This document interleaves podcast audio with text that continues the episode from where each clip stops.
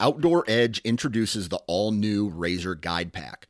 Coming in at 12 ounces and in a premium wax canvas roll pack for compact storage and travel, the Razor Guide Pack is seven blades in total, including a 5 inch replaceable blade folding knife, a 3 inch replaceable blade caping knife, and the flip and zip saw for wood or bone.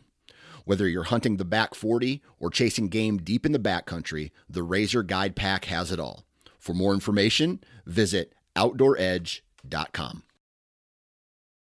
All right, guys, welcome to today's show. And joining me on the show is Silas Morris. Now, Silas is a Colorado native, a big game hunter, small game hunter, fisherman, and he just likes to do it all. But it's funny because he actually knows my brother, and my brother reached out and he's like, dude, you got to get this guy on the show. Silas also filled out a form to be on the show. And so I'm pumped to actually make this happen. Now, if you're listening to this on Thursday, the 27th of July, I am actually up in Superior, Wisconsin right now at Bowfest. If you are anywhere in the area, even if you're not, just get up there, do whatever it takes. They've got a ton of archery courses that you can shoot, they've got live music, they've got vendors. Food trucks, you name it, they've got it. I'm going to be there recording podcasts live at the event and if you want, stop by the booth, fill out a time and day that you want to come and hang out and chat and be on the show. And I would love to have you. But no more about that. Let's jump onto this episode with Silas. Like he was doing things that were just badass. That was one of the coolest moments of my life. I was really scared, but knowing that Dan had the gun, I did have the rifle, like we would be okay.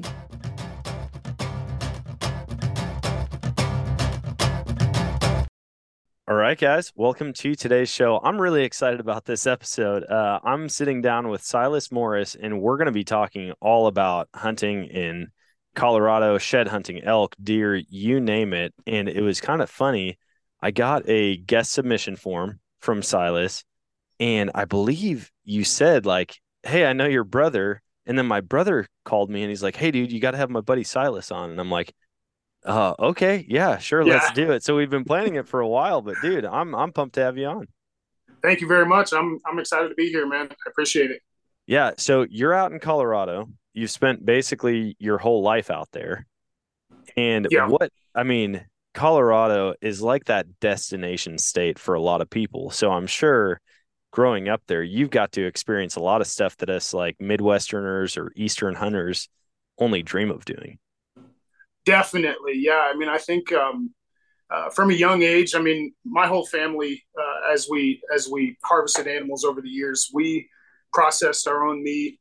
Um, you know, so we, we we took whole animals out if we could. Um, so so when I was young, it was it was just one of those things that, um, as cool as hunting is, I got a really good intro to the importance of it. You know, at at, at a really young age. So I was I was cutting elk and deer um, when I was like seven eight. Um, and that was before I could hunt. In Colorado, you can't hunt till you're 12. So yeah, um, I was finally able to go to my first hunting camp when I was nine. And um, it was just, you know, as you said, it's a destination spot. I started to realize, and there's people that come from Arizona, New Mexico, Utah, Wyoming, and those are all pretty much border states, you know. But it was the people that are coming from California, the Midwest, you know, uh, people come from New York that you were just like, all the way out here, you know? Yeah. so, um, so yeah, pretty much I've just been uh, uh, immersed in the outdoor uh, lifestyle, hunting, fishing, uh, pretty much my whole life. And um, I think I have taken it for granted a few times uh, living here in Colorado, just the, the magnitude of public land that we have and the opportunity out there. It's just, it's incredible. Yeah, and like the amount of work that CPW puts into managing these places, doing population studies, making sure that there's the right amount of tags allocated for each unit. You know, the draw always gets a bad rap because people are like, "Oh, I don't draw, I don't draw, I don't draw." Well, I mean, there's a rhyme and a reason to it. You know that they sure. have to mitigate how many people can actually go out there and harvest an animal. Otherwise, ten years from now, there's not going to be a huntable population in certain areas if it was just everybody gets over the counter. True. So it's it's really cool to see the amount of opportunity for non-residents, especially over the counter stuff. Like there are plenty of units there are plenty of seasons where you can just go and you get to Colorado, buy a tag at Walmart, buy a tag at the CPW, CPW office or wherever. Yeah. And you can be out there hunting. And really, when you start breaking down the cost of it for a non resident, it's not that much. You know, the cost to get Yeah. out there, if you Yeah. already have all your gear and stuff, then it's just like, you know, 300 bucks for a tag or 750 a tag, depending on what Yeah. you're trying to go after. Yeah, yeah, definitely. I think um, I think that opportunity is is really big uh, for the out of state uh, guys, and I mean we need it. You know, we just we need just as many people coming from out of state as we do in state. Um, and and like you said, the the draw gets such a bad rap. A lot of people are upset because man, I got ten preference points and I still can't draw this tag, but you know, some guys put in with 18 and of course they're going to get it. Well, if you always look at it with that mindset, then sure, you might be disappointed, you know. Yeah. But like you said, if you take control of some of those over the counter options, I mean, I have seen some giant elk and deer on on places that people just would never think to hunt, places that are just so overlooked, you know. Um, I mean, some 350 inch elk on over the counter units. It's like, Yeah. you know, if you're willing to put in the time, like you said, you're going to drive all the way out there. Um, if you put in the work, you you can really get into some elk, you know. So it's a, Oh, yeah. it it really is a good thing. Well, and it's it's a really good option for people who come in from out of state because typically when I talk to people who are going out or wanting to go out for their first time, they don't care. They really don't care what Mhm. they shoot. Obviously, everybody wants a 400 inch bull, but at the end Sure. of the day, they're like, dude, if I could come back with a raghorn or a spike, you know, if that's Yeah. legal in the area they're hunting, they're like, dude, if I could just see an elk up close or get a shot at one, like Yeah. that would make their whole trip that would get them hooked they'd want to come back and so True. to have those options where there might not be very intense point restrictions where guys can come out get a taste for it and then be set that they're going to do it every year it's just a really good fit and then obviously you have your trophy units that everybody's putting in for Yeah. but my whole thing is i want to hunt every year right I want to go out there. I love the camaraderie. I love uh, just the tradition of it. And going out there and hunting, I would much rather get an over the counter tag every year and go out in hopes of shooting a big one. I mean, my smallest bull that I've killed out there so far is a five by six.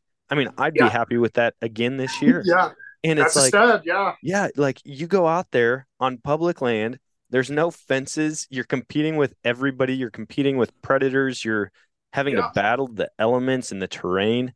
And to go out there and be able to do that.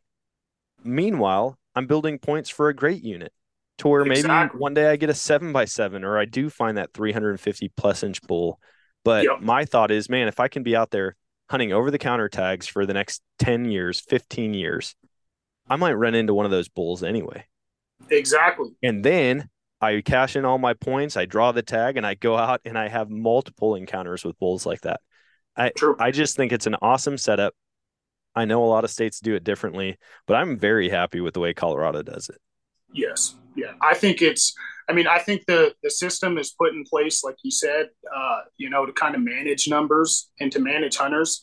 Uh, so many people think that the Division of Wildlife doesn't have them in mind. And it's like they do. You know, they want Yeah. everybody to be successful. They want everybody to harvest elk and deer when they're going out there.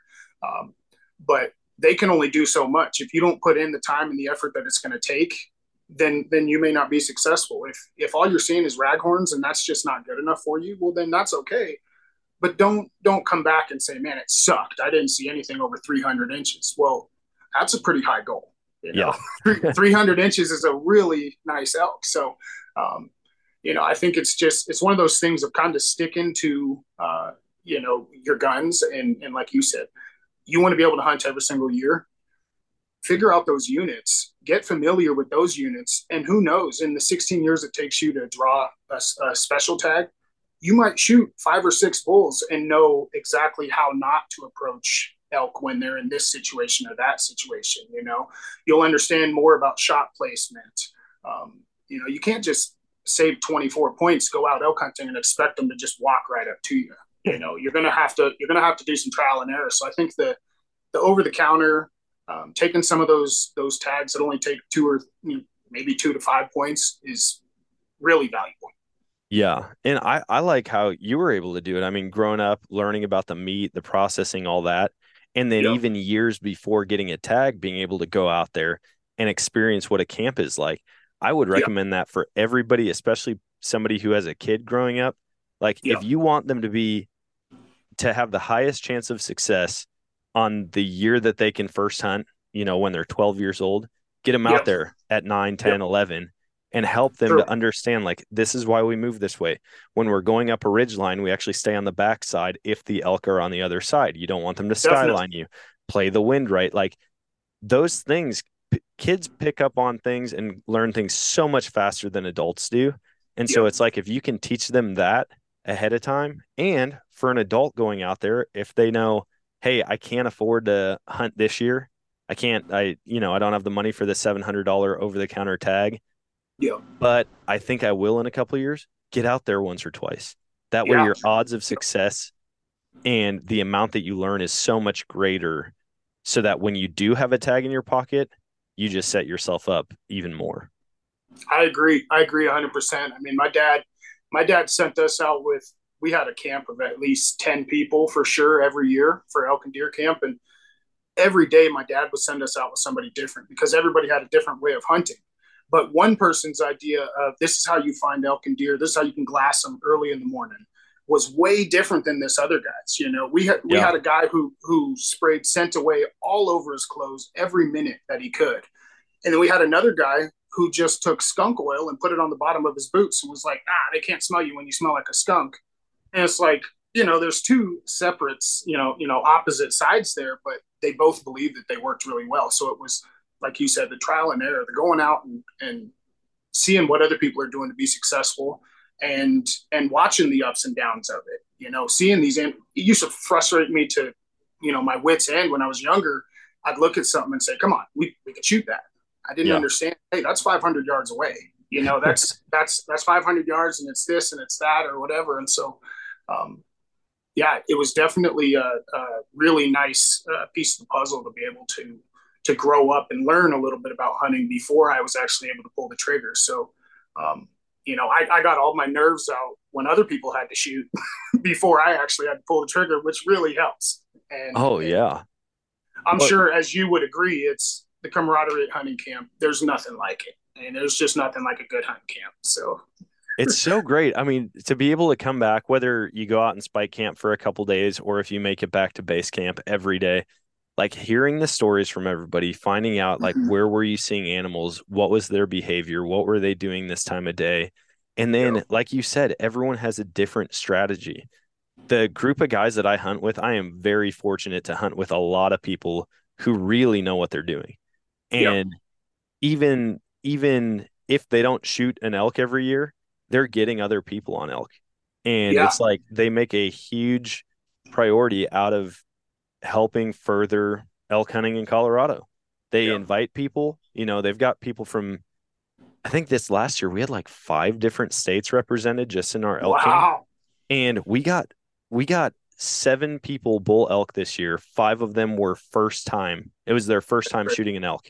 And like to be able to do stuff like that, it's just a ton of fun. But also like you've got to understand when somebody has been doing it for so long, it becomes second nature.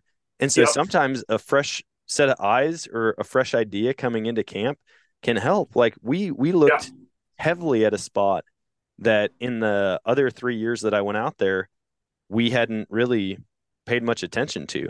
And this year, Yeah. we saw so many elk. In fact, in the final two days that we were hunting, we shot three bulls off of this one hillside. And it's a spot that normally we just overlook. We've got our Yeah. honey holes. We've got these spots where we're like, we know we're going to get into them. But Yep. it took it took one guy from out of state saying, "Hey, I'm going to go check up here," and then he Yeah. started saying, "Hey guys, there's I'm seeing a lot of elk. You know, nothing close yet, but I I see a lot of bulls from there." And so then Sure. we all started following him up there, and it was like, "All right, let's take a look. Let's take a look."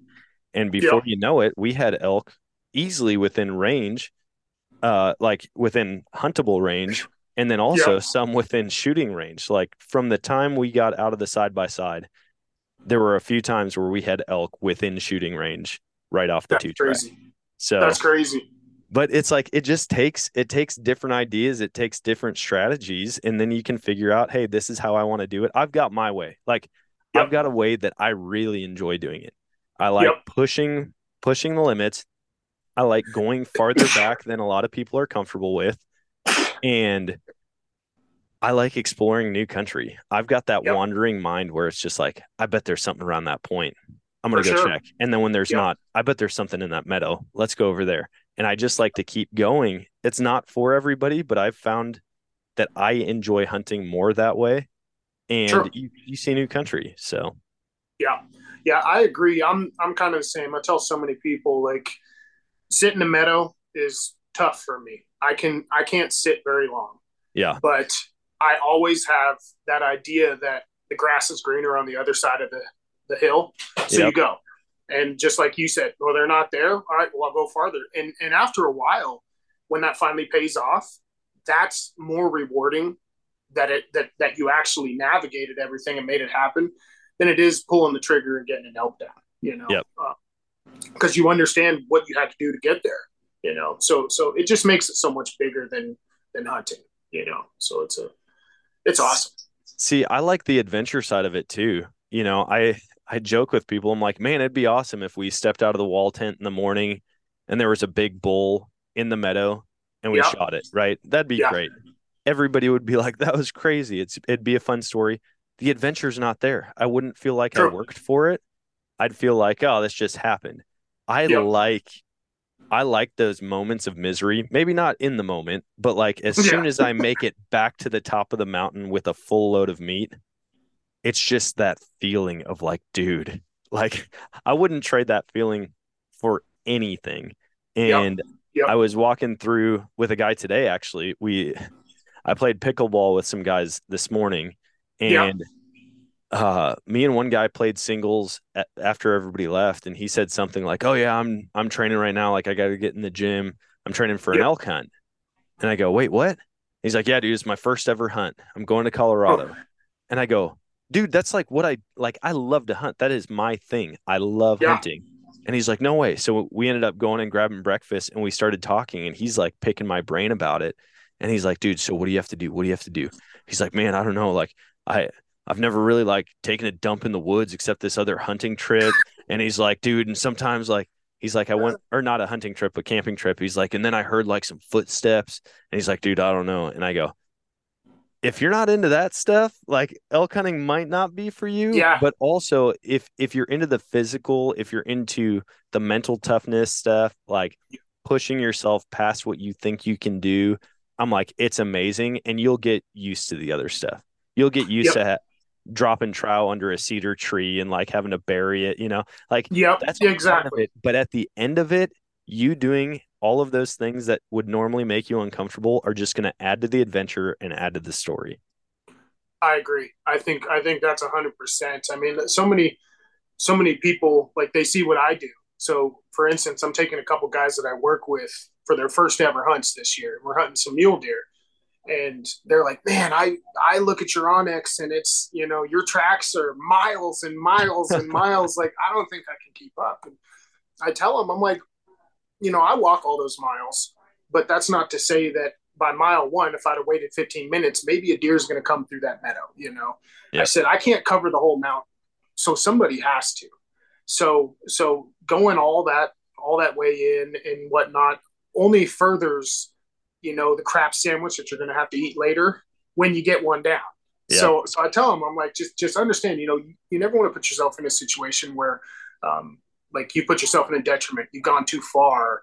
You get back there and you realize I don't have any help. I don't have a headlamp. I, you know, this is way farther than I thought. So, um, you know, that side can be daunting, but like you said, the the coming out of it, getting done with it, it's driving away from hunting camp that you're just like, I can't wait to come back next year. Whether Yeah. you shot, whether it was the coldest trip of your life, whatever it was, there's something that's always going to stay in the back of your mind and make you want to come back. And and sometimes it's the physical. Sometimes it's just being out there in September, hearing elk bugle and getting in them, you know. And for other people, it's just catching up with the family once a year and, and hunting elk. So Yeah. you got to approach it at your own at your own pace because if you try to do it like somebody else, it's it's not going to go good. I was I was just talking the other day to my buddy Brad. He's been on the podcast before. He hasn't done a western trip with me yet, but something that he he said stuck with me. He's training for a triathlon right now. Okay. And he's like, "Man, running on a treadmill can work, but I like to run away from my vehicle because then when it gets hard, when I start to be tired, Yeah. then I go, you know what? I have to. I I have no choice. I took that safety net away. I can't just push stop on the treadmill and walk out to my vehicle. No, I have to run those five miles back to the truck. He's like, same thing with swimming. He's like, swimming in a pool is good, but always in your mind is that I could just get out on this next lap. I could get out on this next lap. He's like, you go to a lake and swim and you swim away from your vehicle. You can't, you can't just, all right, You're I'm in the middle of the lake. dry off. Yeah. And he's like, I like taking the safety net away because it causes me, it forces me to be like, this sucks, but it doesn't matter. I have to do it. Like I have no yeah. other option. And that is what I love about going way back in. It's like you're back there and maybe you didn't see a single elk or a single deer the whole way back there. But then you get into them and it's Mhm. like, okay, I've got a choice. I can actually try to make a play on these things or I can turn around and head back.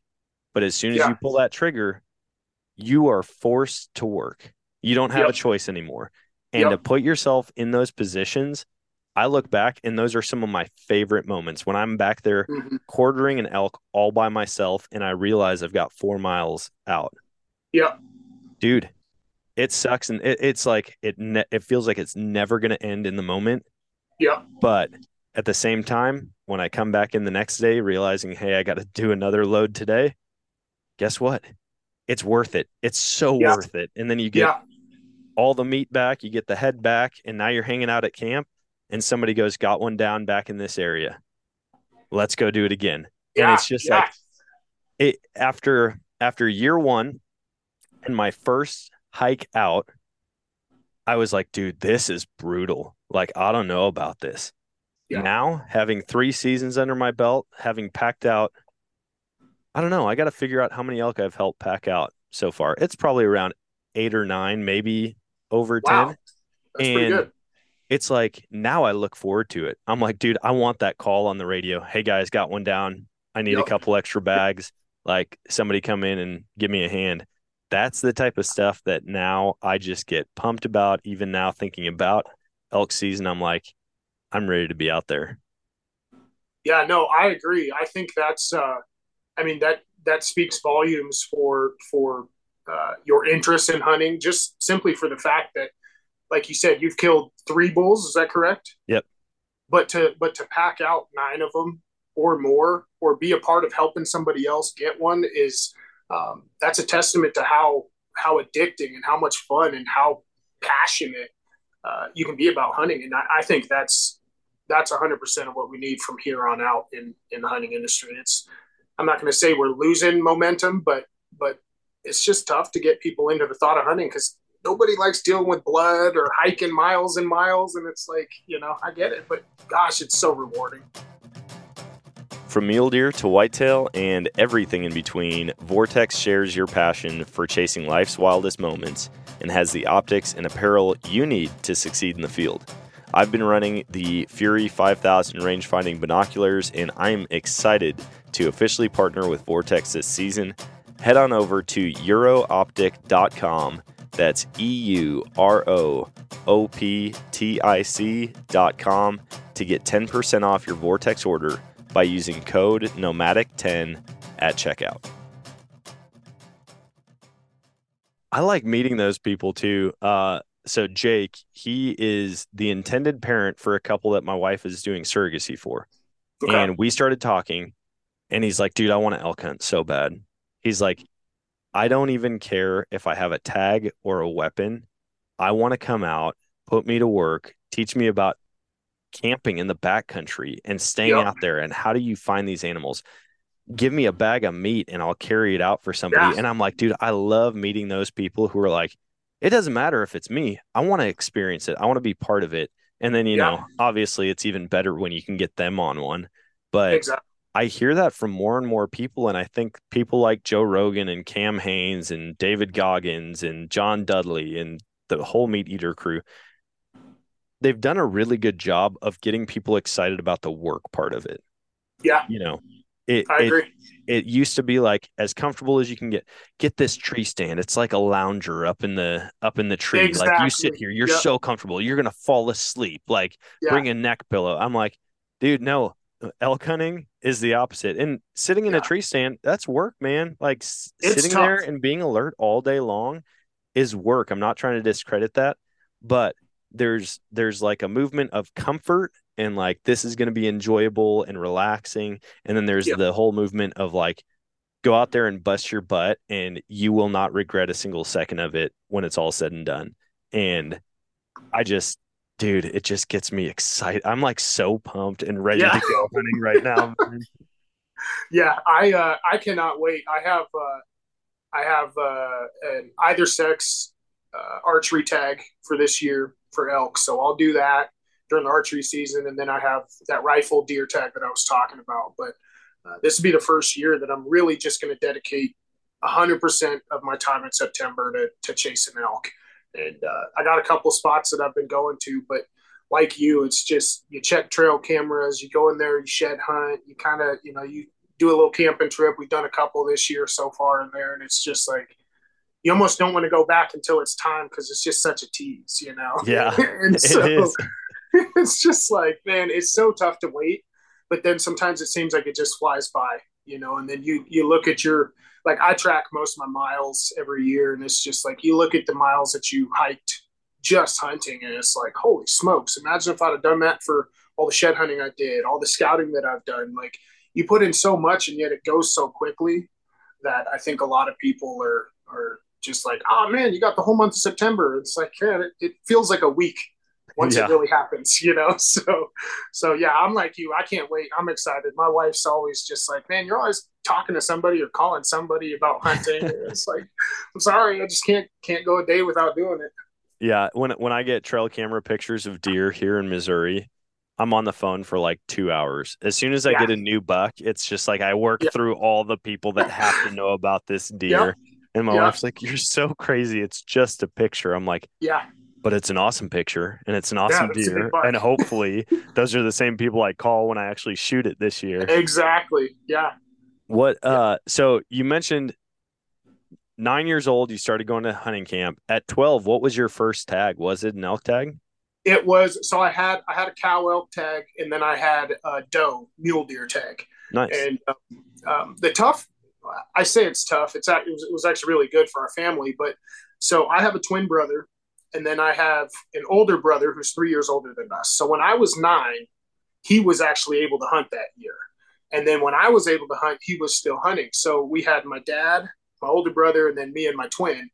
And my dad always structured it with the with the points where if I had a point for an elk one year, my brother had a point for a deer that year. Oh, So okay. every every single year that we were hunting, it was like you better shoot first, or you might not get to shoot at all because we don't need two elk and two deer. You Yeah. know, we just couldn't take all that all that meat. So um, I shot a doe opening day when I was 12, and I was ecstatic. And then uh, my brother had shot a cow. That was his first kill, uh, same year. And then my older brother shot a buck. So we were already two deer in and, and one elk. And um, I begged my dad to let me shoot this cow. And he's like, no, no, no, you know, Oh, we don't man. need that. And uh, coincidentally, the next year, because I picked up that doe tag uh, leftover, the next year I finally had a buck tag. And same thing, everybody else shot before me, and we had way too much meat. And I begged my dad again, and he's like, "If you promise, you'll cut it up." So I'm like, "Yeah, I promise." Bang, hit him. Get back home, and I'm just like, I don't want to cut this freaking deer up, you know. Like you'd already done, you know, an elk and two other deer, and it's just like, man. But but I promised, so I had to. So Yeah. uh, you know, it's the harsh reality like that where where, like I said, I learned early on, like pulling the trigger is fun, but there's a ton of work that happens before and after you pull that trigger. And uh, so now, for the most part, I never pass anything up. If it's if it's barely legal, you can guarantee I'm shooting at it. So Yep. yeah. So so yeah, that was a that was really fun uh, fun hunt, and and I really do push. I'm sure a lot of a lot of states have really good youth hunting opportunities, but Colorado, whether you're a resident or non-resident, is insane for youth opportunity. I mean, Yeah. they get second draw now. They got rid of the leftover list uh, primarily. Second draw goes 100% to youth. So most any tags that I put in for this year, second draw, were eaten up by the Yep. youth hunters, and and it's like that's a good thing. We need more of that, right? So, um, yeah, I always push youth hunting opportunities. Take take the kids. I I was talking to my buddy Sean, uh, who invited me to elk camp. I was talking to him about this same exact thing because I thought for sure, like, I'm gonna get a buck tag for our unit, Mhm. and I put in for it, and I had like two points, and normally it only takes one point, and I didn't get it, and I was like, dude, what in the world? And then I saw that there were more buck tags for that unit in the second draw. And I was like, oh, yes, dude. Like, all right, I'm going to put it in again. Yeah. I'm going to get it. I'm going to put in for the unit, the next unit south of that, and hopefully get one of the two. Yep. Didn't get either of them. And he's like, dude, those things go to youth hunters, man. Youth hunters Yeah. are priority. And, you know, there's people I'm sure that are like, dude, are you kidding me? What the heck, man? That's stupid. I've been hunting. For me, I'm like, awesome. I would give up a tag every year Yep. for a youth hunter to get into it and to go out there and experience, you know, what it is to be out here hunting, to Yeah. do all this stuff, to put in the work, to process the meat, to to eat the meat, to just Yeah. be out in creation. It's totally worth it to me. So I love I love that they prioritize youth hunters. I love that most states have a youth season before like rifle season starts Yep. so Yep. that their odds of getting one are higher, that they can go out there and not have to deal with all the other pressure. It's just, I don't know, man. Now that I've got a son that's old enough here to hunt, like he won't, he's, he's got another six years before he can hunt out in Colorado. But Yeah. here in Missouri, six years old, you can hunt. And so I'm like, dude, That's awesome. every, almost every day I get trail camera pictures and he goes, Dad, when can I hunt with you again? When can I hunt with you again? yeah. And I'm like, dude, it's gonna happen, bud. Like we're gonna Yeah. get you out there. You're gonna shoot. Yeah. Hopefully he's gonna get a buck or a doe this year. I don't really care which one. I don't think he really Yeah. cares which one. Just Yeah. to get him out there. Oh man. And I always said I wasn't gonna be that dad that let him play on like the iPad or the phone. But Yeah. I'm like, dude, if he's out there and he's helping me look for animals and it gets to the point where he's bored and wants to go home, I'd rather him be in the blind with me on an True. iPad than get rewarded at home. Like when he's out there, I want him to have the time of his life so that he Yep. wants to continue to do it. Exactly. Yeah, there's there's ups and there's downs, and and that I think that is the trouble in taking youth hunting, is is the attention span is. I mean, they're they're so smart that they might start focusing on this squirrel or or the way that the leaves blow in that tree over there, and they just you know it's not that they lose interest in the whole thing. They're just paying attention to so many things at one time Yeah. that uh, you know when it comes to hunting you got to realize like you got to scan the woods because i can't tell you how many times you're sitting there and you look to the left for 30 seconds you look back right and here's something 20 yards from you you know Yeah. so um, i agree with you keep them in the woods as much as you can i mean i've, I've heard a couple uh, obviously josh has talked about it but i heard in one of your podcasts like your mom has like the buddy heater and she can cook stuff Yep. out of the stand in there and it's like you know i i have nothing against that because the first year i went to wisconsin I was literally like, well, I can just chop my toes off right now and start cooking those because they're gone. You know, I Yep. definitely have frostbite. Like, I, I'm not, I will not talk any smack about that because as long as it's comfortable, um, hey, do it. You know, get the kids Yeah. out there, keep them out there. Dude, and I, I feel like building those memories and the traditions of even like it's early mornings. He never once complained about getting up in the morning, which I was super excited about. He was That's like, good. Yeah. Are we going? So we get him all dressed up. We get him all just, I mean, covered it like he could barely walk. I mean, he was just so like covered up and Man. stuff. Yeah. Exactly. and then it was like, All right, bud, let's stop at the gas station. You want to go get a snack for today? Yeah. Yeah. And then he picks out a bag of chips and some hostess or Yeah. a Twinkie Oh, yeah. or, you know, whatever. And he's just so excited. And then, Yeah. like, seeing the look on his face, we'd be sitting there and I'm talking, he's like sitting there tuned into his iPad after two hours of sitting. And then all of a sudden he goes, Dad, I just heard a deer. And I'm like, Oh, You did? And I I know full well that there is not a deer close enough for him to Yeah. hear. because we're hunting the edge of a field. You know, it's like thin woods behind us, but I can see Yep. everything. I've been paying attention, and I'm just like, dude, let's run with this, man. All right, let's see if we can see it. Where do you think it is? And it's Definitely. like, and then it turned into every five minutes. Did you hear that, Dad? I heard a deer. Oh, Yeah. let's look around again. yeah, I tell him get get on it. the binos. Let's see Yeah. what we can see. You know where Oh, they man. at? Yeah. It's so much fun. So okay, so you had you had a doe tag and a cow tag. Yep. From there, I mean, being in a land of so much opportunity for a big game hunter, what like what was the one thing that stuck out to you that you were like, dude, this is it? Like if I had to give up all other hunting, this is what I want to go after. So you're saying what what made that happen? What brought that realization to the Like- forefront? Or Yeah, I would say like how did you how did you find like the one animal you're most passionate about and what is it about that animal?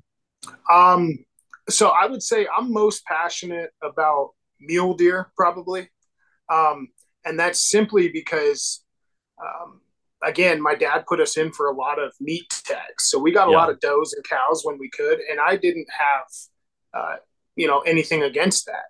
But when we were seeing elk, we were seeing 25 cows to one bull, and sometimes that bull wasn't even legal.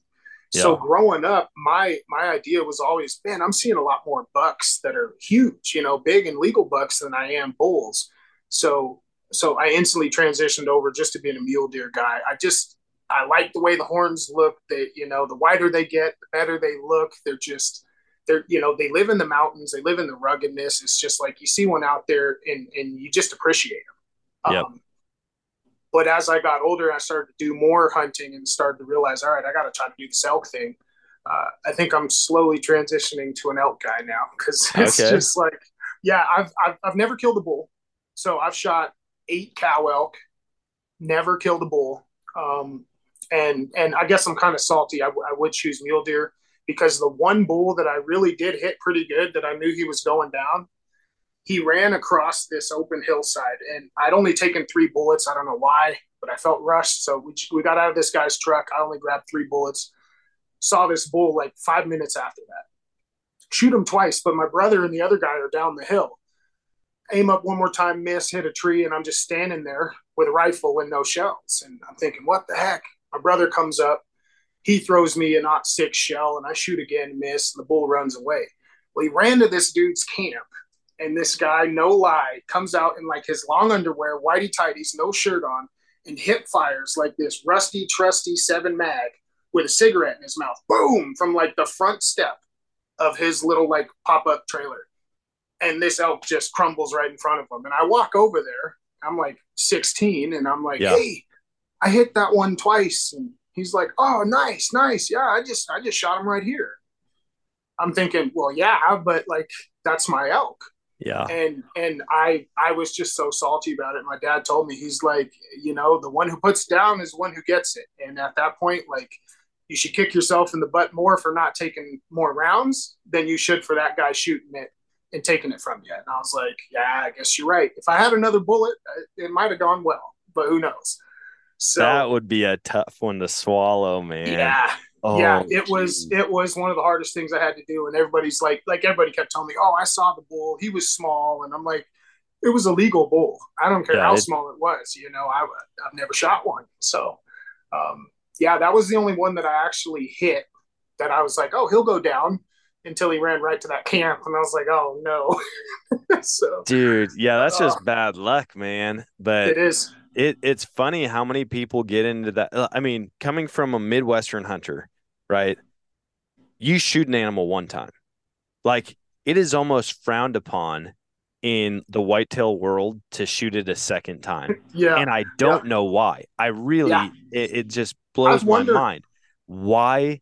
And I don't know if it's a point of pride, like, oh dude, I smoked it right in the boiler room, first shot, double Yeah. lung, heart shot, whatever. And I'm like, dude, it doesn't matter. It doesn't matter how many times you shoot it. Obviously, you want to be putting good shots on it, but it's True. like it you shoot it until it's down. And that's something that I didn't really adopt until I moved to Colorado and started elk hunting.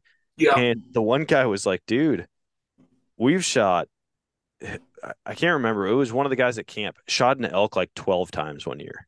Holy and smokes! I'm like, 12 times? I'm like, bro, you got to get better at shooting. And he goes, dude, Dan, you haven't hunted elk yet, man. You don't understand how tough these things are. And I'm like, yeah, okay, whatever. And I start watching videos and I watch videos of these guys who are shooting elk at like 500 yards. Mhm. You can see the vapor trail. You can see the impact on the elk and it'll just Yep. eat it. I'm like, dude, Yeah. that's right behind the shoulder. And then all of a sudden they reload, boom, again. And to watch these elk just stand there, not even run, Yep.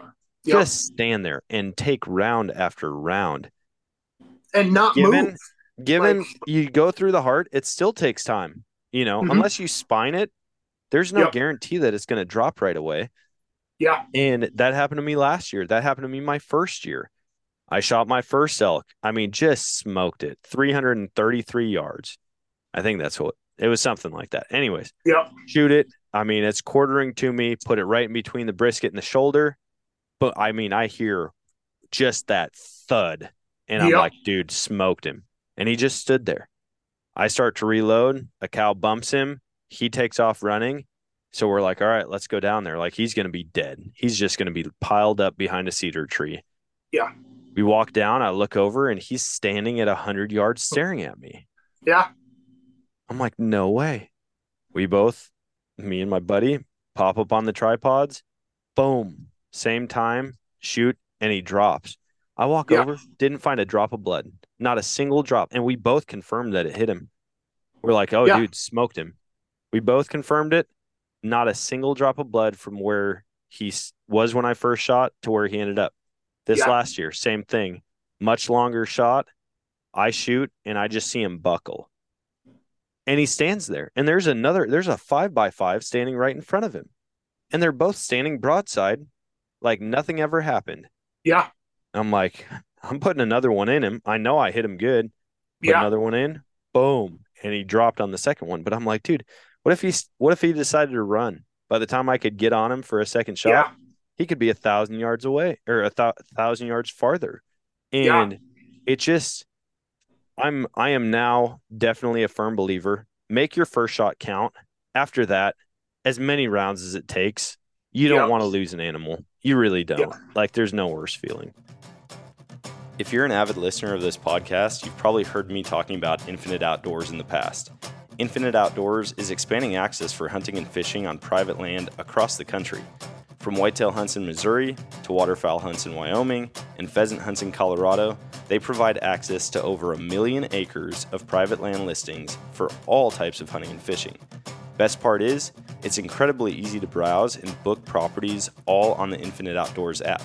The app is free to download and easy to use.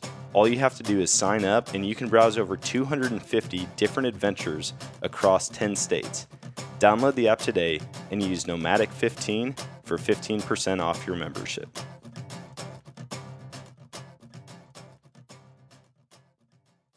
Yeah, no, no. My dad always said, keep feeding them pills. Like, just keep giving Yeah. them to them, you know, until until they got to go down. I mean, and I think also what's helped with with the you know the impact, you know, figuring out if you did hit or didn't hit, is good optics. Yep. You know, good optics and a phone scope, being able to set that up, even if you're by yourself, you set that up. All right, you don't get a vapor trail, but you can slow that down on your phone and see a ripple maybe or something, or see dirt and go, oh yeah, I completely did miss them Yep. but I can't tell you how many times we've we've had people in our mm-hmm. camp say, "Oh yeah, he's like 300 yards, but I must have missed him because he just stood there and then they meandered into the trees." And six days later, we're finishing out and we walk through there to go hunting, and you're like, "What's that smell?" And sure enough, there's a dead bull a hundred yards below where that guy said he hit it. Never Yep. went in because he's like, "I missed him." There's no way he wouldn't flinch or run or do something, you know. But but that's how it goes. They're just tough animals, man. They got to live out there 365 days a year. Yep. That, that would make you a pretty tough son of gun, man. That's for sure.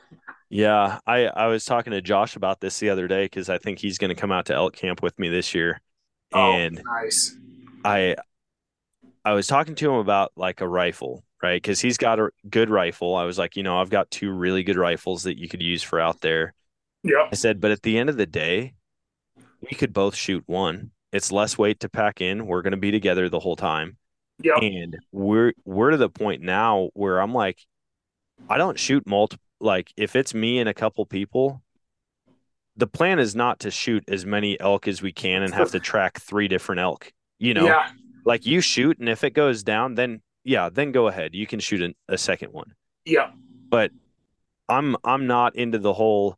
There's 35 elk. Everybody get on one. You know, like dude, Yeah. not oh. happening, man. I've I've come I've come into situations like that where people are like, dude, we hit five of them. And I'm like, oh, you hit five of them. Well, yeah, I mean, there's like seven of us. Okay, sweet. And it's like, you know what? Two of them dropped. Where are the other ones at? Like, you got to find Yeah. them. And it's like, there's certain scenarios where maybe that could work with pigs. Dude, when I pig hunt, it's like everybody unloads their rifle on as many pigs as you can, right? Yeah. And if they're close enough, throw the rifle. yeah. you know? Dude, put the bayonet on and just go out. yeah. But I'm like, dude, that that Yeah. terrain is not a spot that you want to have to be tracking a wounded animal, Yeah. much less multiple. And so that's what I told Josh. I was like, dude, we can both bring out rifles or we can just hunt with the same one. Yep. But I I think this is the thing that got him to want to bring his own rifle. He's like, "So do I get first shot then?" I go, "I'm going to tell you the same thing that I was told from my buddy who got me into this is that you get first shot unless it's bigger than anything I've shot, then you just better be faster." And he's like, "Oh, dude, oh, it's on. It's on. Oh, I'll be faster." oh, that's awesome. yeah, yeah, that's a that's that's a good way to go about it. I mean, I think he'll have a good time out there. I mean, the elk woods are good, and it sounds like uh, I mean, you hunt with the Lashinskis, is that correct? yeah. Yeah, so they they're definitely a good group of people. I've heard I've heard about them. Um, so yeah, that'll be a good time, and and definitely I I agree with you. Going out with one, like you said, you shot your bull last year, and there's a five by five sitting right there next to him. Well, that's an easy situation where it's like, well, the rifle's set up. Now you just got to get behind it, shoulder it, figure it out, you know, and pop off another shot. It happens far too often where where you bring a rifle and you tote it around for nothing all day, and you're just like, Yeah. what was this? you know? See, I told my buddy the same thing. I was like, when when he and I were up on the mountain, I shot that bull and the other one was still standing there. And I go, dude, you want to shoot that other one? He's like, oh, dude, I can't hit that thing with my rifle. I go, well, I just smoked that one twice with mine. You can use mine. Yeah.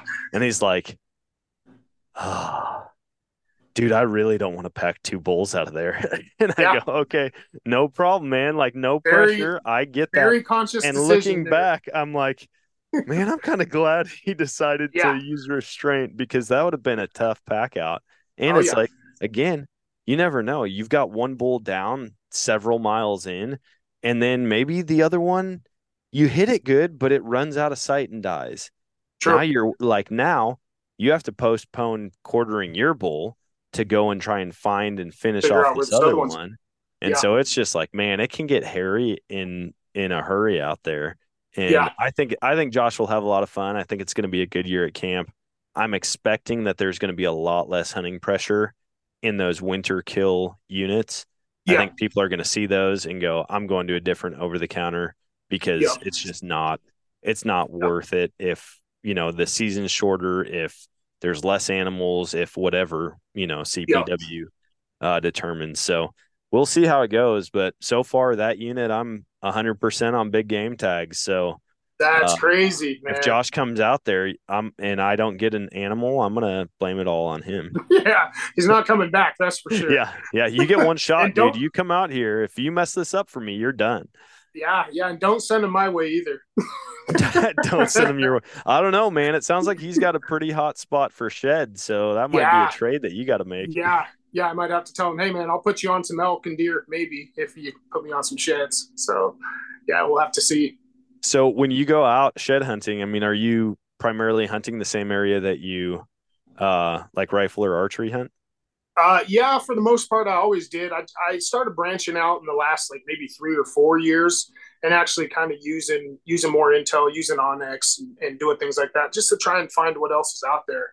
Um, but yeah, for the most part, my rifle spot that that um, I like to go over the counter for rifle season is um, when I found a 340 inch set of elk sheds out there one year during the rifle season, and I I throw them on my back and I'm walking for like half a mile and these things are just clanging around me and banging around. I didn't have a pack designed for it at that point. I'm just like, this isn't it. Like I got to figure stuff out. So I hike them all the way back to camp, another three miles, and then go back out hunting. But it was like I think that year in that was 2021. In five days, I found 26 sheds during hunting season. And it was like, What? and people are like, "What? Like, how'd you find those? You must not have been hunting." And I'm like, when I don't mean to be like that guy, but when I said I literally tripped over a few of them, like I'm not lying. you know, you're just looking forward, and it's like you kick it. You go, man, it kind of sounded like an antler. Turn around, and sure enough, so um, since 2021, I just I hit a lot of that unit, um, and, Yeah. and I think it's just it just has a lot of has a lot of what they want early in the year as well as late in the year. So you get a pretty good resident herd of elk as well as a lot of small pockets of resident deer. So um, it's a pretty sweet spot. But I'll be honest with you, I just got hit with the whitetail bug. Me and my brother in law started just hammering the public land, what few public land there is east of I 25 here. And um, man, I found that I, I would assume he'd probably be like a 150 inch whitetail if I had both sides. But as soon as I found that, I was like, all right, it's time to start time to start focusing on the whitetail thing. Dude, whitetail is just the weirdest addiction. I mean, it is. if you look at them compared to a mule deer, Yeah. like mule deer just have such crazy antlers, and you get some crazy antler growth with whitetail, but yeah. it's like the body size is smaller than mule deer, obviously much smaller than elk. As Yeah. far as like antlered deer species go, for some reason, it's the number one targeted species in the country. Yeah. And I'm like, I, for me, I've got a I've got a special place in my heart for it because that's what we grew up doing. I mean, it was like every year, nine days out of the year, we're sitting in the whitetail woods, yeah. and it was just the coolest thing. Like looking back, oh man, so and so shot this buck here 15 years ago. Look at what we got last year, and yeah. back in those early days, it's like anything with antlers was insane. Like you were just so pumped about it. Yep. Yep. But for me now, I still love going back there. I have no idea what deer are on the property. I still love going and sitting on that hillside in the Yeah. winter, chasing after whitetail.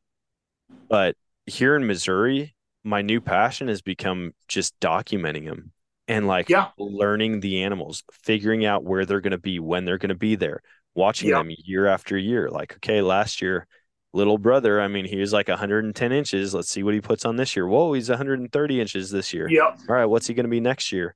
And I feel like getting to know one specific animal is what it's all about for me now. Yeah. Like I love just honing in and being like, dude, I know all five of those bucks names. I know what they're going to do. I know which one's going to come out of the woods first. I know when they're going to come out, where they're going to cross the fence. And so I don't know if that's kind of the reason that so many people are into it, but there there is something special about whitetail deer.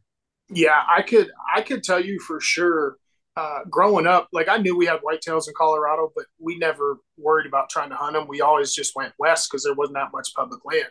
Yeah. Yeah, but but that's what always intrigued me was these people that would have these videos and, and trail cam pictures and say this is him when he was two, this is him when he was five, and you're just like what the heck? And um, yeah, definitely. When I got my first, I've been going to Wisconsin for four years now. Ever since I met my wife, been going back there to hunt in Clark County, and um, man, it's just like it's a whole different beast. Like coming from the west, I thought that was crazy. But then I sat a swamp opening day, and like I said, I was just about ready to chop my toes off and cook them for breakfast because I was like, "This is freezing. Like It's, freezing. cold, And I it's mean, like the amount of shots you hear, people don't Oh, understand. Like you go sit anywhere, you can sit in the middle of the city in Yeah. Wisconsin, and you're gonna hear gunshots from the whole county all around you. it's and insane. you drive down the highway and you look out, and every woodlot has hunters Yep. in it.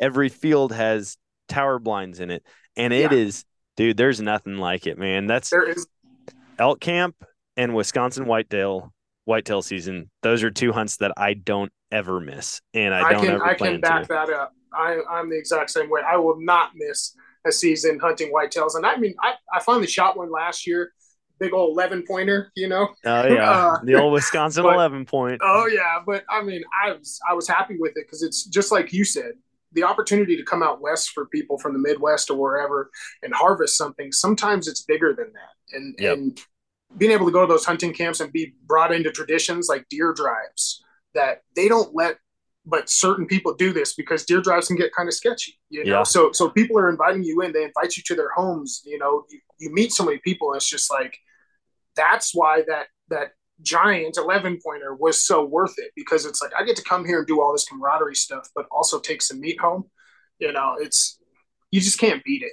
There's just No. something about it unrivaled. I respect the guys who go out and do the solo hunter stuff. Like you go out by yourself, you film everything, you pack everything in and out.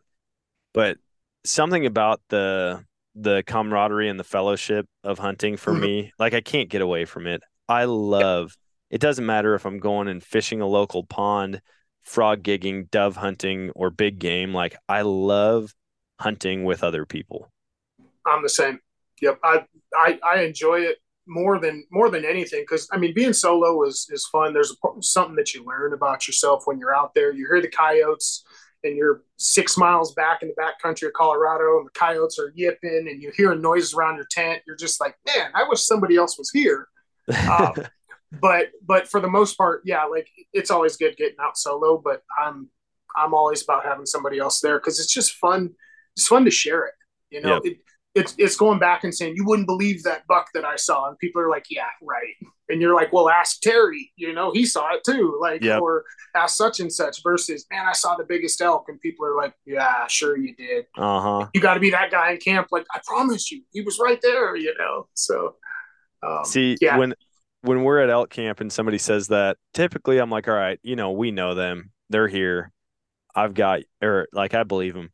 The one of the funniest things and I look back on it and I'm like, do, do these guys really think they were throwing us off that much? We get out there and we meet these guys on the trail. No idea who they are. But like I like to sit and talk to people Yep. and just like, hey, how's it going? You know, what tag do you have? Whatever. And they're they're like, man, uh, we're we're elk hunting, and we're like, oh, okay, sweet, yeah, so are we. And they're like, dude, we just saw a 300 plus inch bull right over here, and I'm like, what? Like, Yeah. are you serious right now? And they're like, oh yeah, dude, he was a monster, man. He's gonna be in there again. And I'm like, oh, awesome. Then for the next eight days, we never saw those people hunt that area again. Yeah. And I'm like, guys, you're in an over the counter unit. You just saw a 300 plus plus inch bull and you Yeah. never went back. I'm not an idiot, but I'm pretty sure you didn't see Yeah. a 300 plus inch bull over Yeah. there. If I had seen a 300 plus inch bull in that area, unless he got bumped out, I would be in there constantly going, okay, Yeah. look, we didn't spook him. He's still probably hanging out. Like, Yeah. if we just hang out near this meadow, maybe he's going to pop out. We're going to glass it at least once or twice a day. And it's just really funny, man. Color, I get it. You don't want to give up your hunting spots, but I've said it multiple times on the podcast. You run into somebody from out of state in Colorado, Yeah. and they'll tell you everything you could possibly want to know. They they'll tell you every animal that they've seen, how big, how many. You run into somebody from Colorado, and the answer is always that the big animals are on the farthest corner of the unit. You know, yeah. Yep. it's But- like, but oh, that's weird. Why don't you hunt there then? Yeah, exactly. Apparently, they're not looking for big animals because they're hanging out where no animals are. Oh, You know, dude, it's I haven't like, seen I haven't seen an elk over here for years. Yeah, Why are you camped 200 yards from me then? Like, why not go camp where all the big ones hang out? I'm the same way. If I see somebody in state, out of state, whatever, I'm telling you where I saw some animals because we're all out here trying to get it done on public land. Yeah. Uh, most of the time, it's on an over the counter tag. I'm just like, you know, if you're crazy enough to go up into that timber and push them out, I'll sit right here. Yep. But they're in there, you know, like you go push them around. We need people to get all those elk out of those pockets, or they're never going to make their way out. You know, Oh, yeah. you're never, you're never going to see them if you don't get enough hunting pressure. And so, uh, yeah, the guy's seeing 300 inch elk and, and backing out for the rest of the season. It's a little suspect. yeah. I I've talked to a couple people like uh there was one group of people, I think it was my second year hunting and they did we we got back in there, maybe it was my first year. And they're like, "Dude, we shoot a big bull back here every year." And they're like, "We just packed one out yesterday." And we're like, "No way. Like I can't believe these guys are telling me this right now." Yeah, and they're like, we go to the deepest, darkest, nastiest spots, and there will be a bull in there somewhere. Yep. They're like, they just know nobody's going to come back here after them. We're the only ones dumb enough to go and do it. And they're Yep. like, it sucks. It's way harder than, you know, two track hunting. It's way harder than only hunting clo- off your four wheeler side by side. He's like, but you can get it done. And so I was like, man, I respect that. They were Yep. like, hey, just a heads up, this sucks and it's really hard. But if you do it, your odds are going to go through the Yeah. roof. So it's it's a fine line for sure, especially at a camp that I've been invited to, not giving too much away to people who ask. Yep. And there are plenty of times where I play really dumb. I just meet some random dude who hunts, and he's like, "Oh, what unit do you hunt in Colorado?" And I'm like, "Oh man, I ah, I, I don't know. It's maybe got a It's one of the over it." counter ones. Yeah, it's one of those over the. I don't know. I'm like, I don't know Yeah. why I don't just say like, dude, I can't tell you that, man. You know. Yeah. Uh, Yeah. But the, there's there's definitely that level of hey, this is their spot. They invited me. I'm not going to give it away. But Yeah. also, I'll tell people like, dude, when you're on a side by side, don't think that there's not elk close by. They might be Yep. tucked right underneath the road, right underneath you, and you just have to walk out to a point and look back. We've seen it over and over. Like Yep. just because there's human activity doesn't mean they're out of the county. Like they It's- might they might just find a hole where they don't think you're going to see them from and hang out there the whole season. Yep, yep, we got it. We had a lot of people in our old elk camp that that's how they would do it. They would drive the two track and they would just stop. And you know, if you got if you got like a little bowl or a basin, and you know they drive on this side, well, they glass into that side. Yeah. You know, you come around on the south side, now you're glassing into the north side, and every time it's like, oh, there's one. He cuts back around and then go. Oh, I think we've got to drop in right here. And sure enough, they would always shoot animals. It's like, Yep. well, you know, yeah, yeah, you're going to find them out in the wilderness areas and those pockets where not a lot of people want to go. But sometimes elk are just moving all night and the sun starts coming up and they go, huh, let's bed down right here. And they have no Yep. clue. There's a road 75 yards above them. It's just a good For place sure. to bed, you know? Yeah. So you just never, you never know the opportunity out there. It's, it's plentiful for sure. Dude, I man, I just can't wait. I know we're coming up on an hour, but man, you're like what, 2 months out, huh, from Yeah, archery yep, season? Two months out. Yep. Uh, we got pretty much yeah the end of July here, and then the whole month of August just to sit here and twiddle our thumbs and try not to do anything stupid. So yeah, yeah, I'm excited about it. I'm, I'm super excited. I just uh, I just got a new uh, Mathews Halon the six, so yes. uh, I'll be shooting that this year. I, I switched from uh, from a diamond. Um, Okay. But but uh, you know, I just I just wanted to get a bow to get into it, and then uh, this last year, I'm like, all right, let me get a let me get something I can bump up the poundage. I mean, I'm six five, so I had a pretty long draw length. So so yeah, it was kind of good to get something that had a little more punch to it. So hopefully we can put it to work. We'll see. Heck yeah, man. Well, that's exciting. Good luck this season, and I'm sure we'll be in touch. Uh, before we hop off, where can people find you? Where can they check out your content or follow along? Uh, so I am on Facebook. I don't do a ton on there, but I'm trying to get back to it. Uh, most of my most of my stuff and my content will be on Instagram. That's at silas.outdoors.